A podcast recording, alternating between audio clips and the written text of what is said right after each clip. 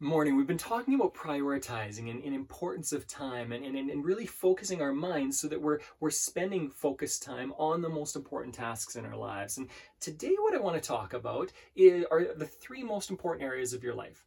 For most people, this is going to be true. Not everyone. Some people are going to put spiritual life in there, and that, that's completely okay. But I'm going to, I'm going to argue that, that these three are the most important for almost everyone, okay? And that is finances, relationships, and physical and emotional health. Now, again, spirituality can fit into those, can they? Can it not? So, so it's okay if spirituality goes in there. You can you can tie it in. But those are the three areas that I believe are important, and the most important.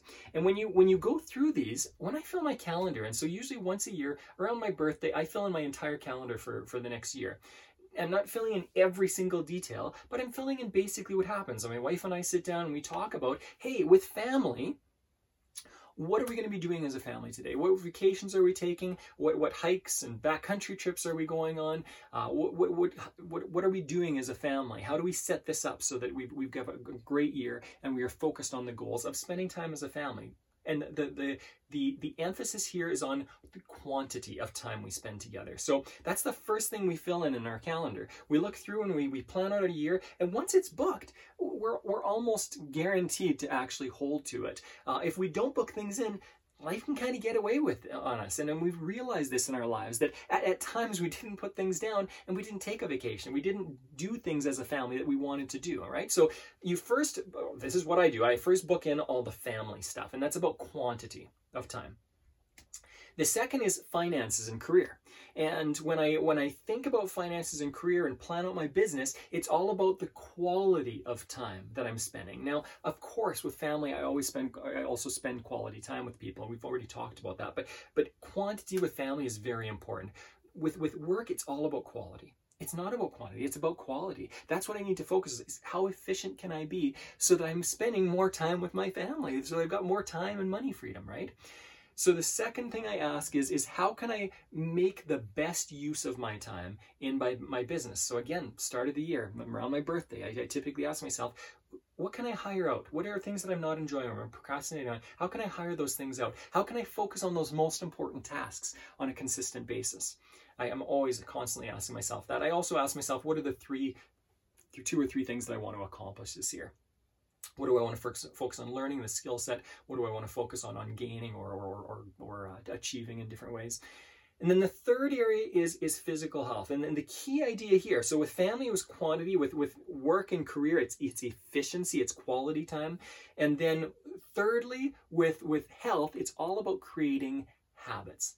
Now, I've mentioned this before, but if you go to my website, mark friends dot com, and in the free uh, content section, you're going to be able to go through a series on, on creating habits that, that is really helpful. I, I found it helpful for so many of my clients as they develop habits in their lives.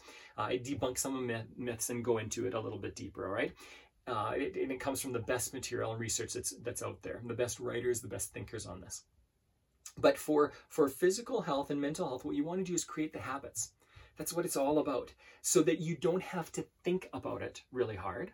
With family, you want to be engaged. With work, you want to be engaged. With with physical and mental health, typically, I mean, it's good to be engaged, but so much of it you, you can do um, with, without without having to worry about it, without having to motivate yourself to get into it, if it's become a habit. And that's what I mean, okay? So, for example, I, I, I do exercise in the mornings. I have a set routine, and I, I write it out at the beginning of the week, and then I just get it done.